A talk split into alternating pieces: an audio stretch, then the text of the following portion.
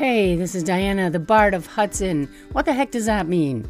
A bard is just a storyteller. So here I am to share stories with you. What was it like growing up in the 60s and 70s? Did I really meet Bob Marley on an airplane? I hope you enjoy listening to my crazy life and that it inspires you to share your stories in some way. One great way to share your thoughts with me is through my Patreon page at patreon.com slash Diana the Bard. There you can see the photos and written materials that enrich my stories with visuals. Please check it out. And wherever you're listening, please rate and review and share the podcast. I'd love to hear what you think. At the end of the day, human connection is all we have. Enjoy.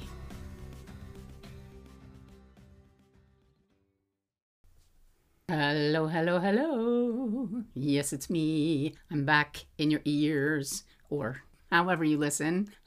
I always listened to podcasts with my earbuds while I was sewing so that I wouldn't miss anything because of the sewing machine noise and such. And then Dakota would call out to me, Mom, something. And I had to like quickly fumble and figure out which ear I'm supposed to tap to make it stop. And it was a bit of a comical scene there. But I miss actually listening to podcasts.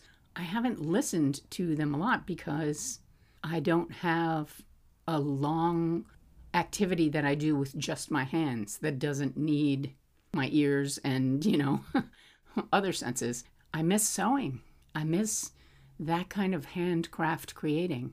And I'll have to figure out how to get a little bit more of that into my nomadic life. Certainly when I go home, I'm sure I will get another sewing machine. I did give away my sewing machine to my sweet cousin Lou when I left because they really wanted it and they really wanted to start creating crazy, wild pieces of clothing. I look forward to seeing if they did that or not. So, I do have to get back into the podcast listening mode. And so I appreciate all you out there who are listening to mine. I truly do. So, in the fall of 2000, we were rehearsing As You Like It, and we were starting to really understand that the whole costume business was going to have to step up a notch and we were going to have to really figure out how to make some much more convincing and beautiful costumes because we had 42 kids to costume in something that would pass for Renaissance shepherd wear and such, you know. We were doing as you like it, and that involves court clothes in the beginning of the play, and then everyone else is dressed as shepherds and shepherdesses and funny people out in the country. So that was fun, and it wasn't as crazy as it might have been if it was a history play or something like that, where you have to have lots of Elizabethan gowns. But in any case, we set up a sweatshop. Yes, you heard me right. Where a few women could sew together in the same space and talk about wonderful creative handcrafts. That was such a delightful experience. And this sweatshop was set up at my mom's art studio. Now, I don't know if I have talked about this, but I'm going to make my mom start to sound like a land baron in Sneden's Landing because not only had she purchased Toad Hall in the 80s when she got her inheritance from my grandfather, but she also purchased this house that was at the end of Sneden's Landing just as 9W crossed it, which at the time, and definitely when I was growing up in the 60s, it was not such a busy and dangerous and scary intersection. But now it has definitely grown into this terrifying place where you absolutely have to be very careful when you cross that street because trucks barrel down and people ignore the light. And yeah, there have been some awful accidents on that intersection. But at the time, when she bought it, it had been a home. And in fact, a friend of mine had lived there when I was little and had first moved into Sneden's Landing. And I remember playing in that house and going up the stairs and going into bedroom where she had this wonderful little dollhouse, but no actual dolls. She had little mice that inhabited it, kind of like Hunca Munca and Tom Thumb, if you are a Beatrix Potter fan. And I remember many playdates at that house. And so when my mom bought it, I was like, oh, wow, I remember that house. And she bought it and turned it into an art studio. She ripped out the master bedroom that was to the right of the stairs in the house, and she created this two story art studio where she could work on her artwork that had just mountains of skylights. And so all of this wonderful natural light came in. And she was able to create these huge collages and huge paintings, as well as the portraits that she does so beautifully in bronze. And on the other side of this house, there was a garage. And they had taken the garage and also renovated it with a ton of skylights and turned it into a studio for Pat.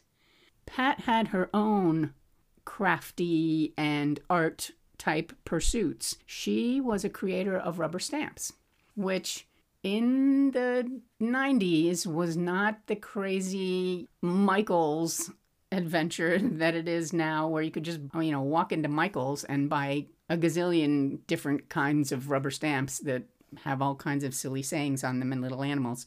When Pat was making them, handmade rubber stamps were a novelty, a wonderful, unique thing. Hers were sort of African art inspired rubber stamps of different animals and different goddess symbols and things like that. And she would sell them online, and she was doing all right with that. And she also made films. She was a maverick and ahead of her time in that because she was making early exposes of the abuse of farm animals in short film. And though they never got too much play because this was all still in in video format, you know, beta videos and such like that. And I think that she didn't quite know how to market them, where to send them, and they were trying to get them marketed by some big production company, but that didn't happen. But it's still pretty commendable that she was trying to get that message out into the world. So, in any case, she had a beautiful studio space there in the garage, and she said, Hey, let's set up some sewing space here, and that would be really fun to sew as part of a group. And that was the first iteration of the sweatshop gang. And as the years went on, that group of women changed and morphed, and different people helped us out. But the costumes were always a key element in how the production was going to develop and unfold because it was the visual storytelling that went along with the words. And I loved envisioning it and how it would work and trying to communicate that to other sewers. It was great. So we were rehearsing As You Like It, and as I said, we had two casts, and indeed, that element of comparison started to creep in there, which was very difficult. Savannah was one of the Rosalinds, Elizabeth was one of the Rosalinds, Noah was one of the Orlandos, and Noah was turning out to be quite a wonderful actor. But he was 10 and also starting to be quite a handful in terms of being a bit of a belligerent boy. He was starting to be a bit disrespectful and he was disruptive in rehearsals. He was trying to challenge me and say that he didn't like the way I did certain things and maybe he didn't want to be there after all and all of this stuff. And I was like, what is this? Why is this coming up now? This is so annoying. And I got really angry and I went to Pat and complained and I said, look, I cannot be responsible for one kid's discipline over the whole group. I need the group to function as a smooth, cohesive whole. He cannot continue like this. And we had a big fight about it, of course, mom to mom. And then it was decided that fine, okay, then Pat would come to rehearsals. Whenever Noah came to rehearsals, Pat would come to rehearsals too. And that worked out okay, and we got through it.